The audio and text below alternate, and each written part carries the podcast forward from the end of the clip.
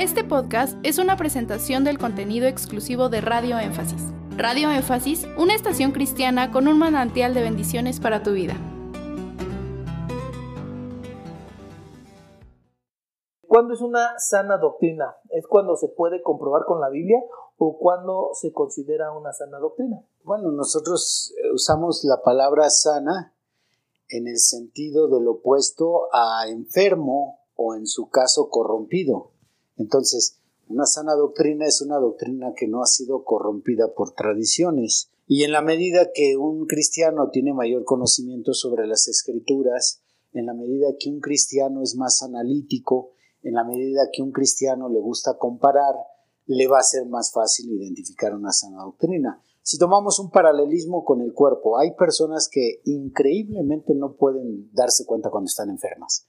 Y lo están. No saben identificar síntomas de su cuerpo. Pasan por un periodo de enfermedad, salen de ellas, ni idea.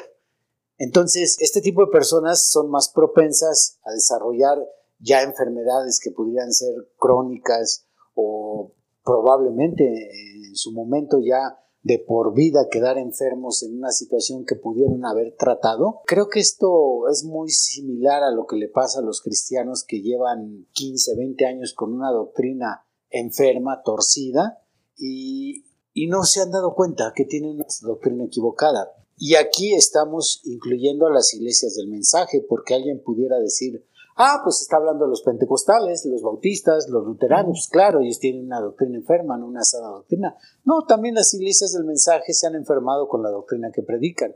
Entonces, quien tiene una sana doctrina es quien no ha corrompido esa doctrina, quien la mantiene pura, limpia.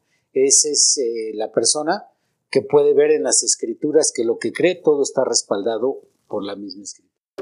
Gracias por escuchar este podcast. Te invitamos a que visites nuestro canal de YouTube. Nos encuentras como Radio Énfasis.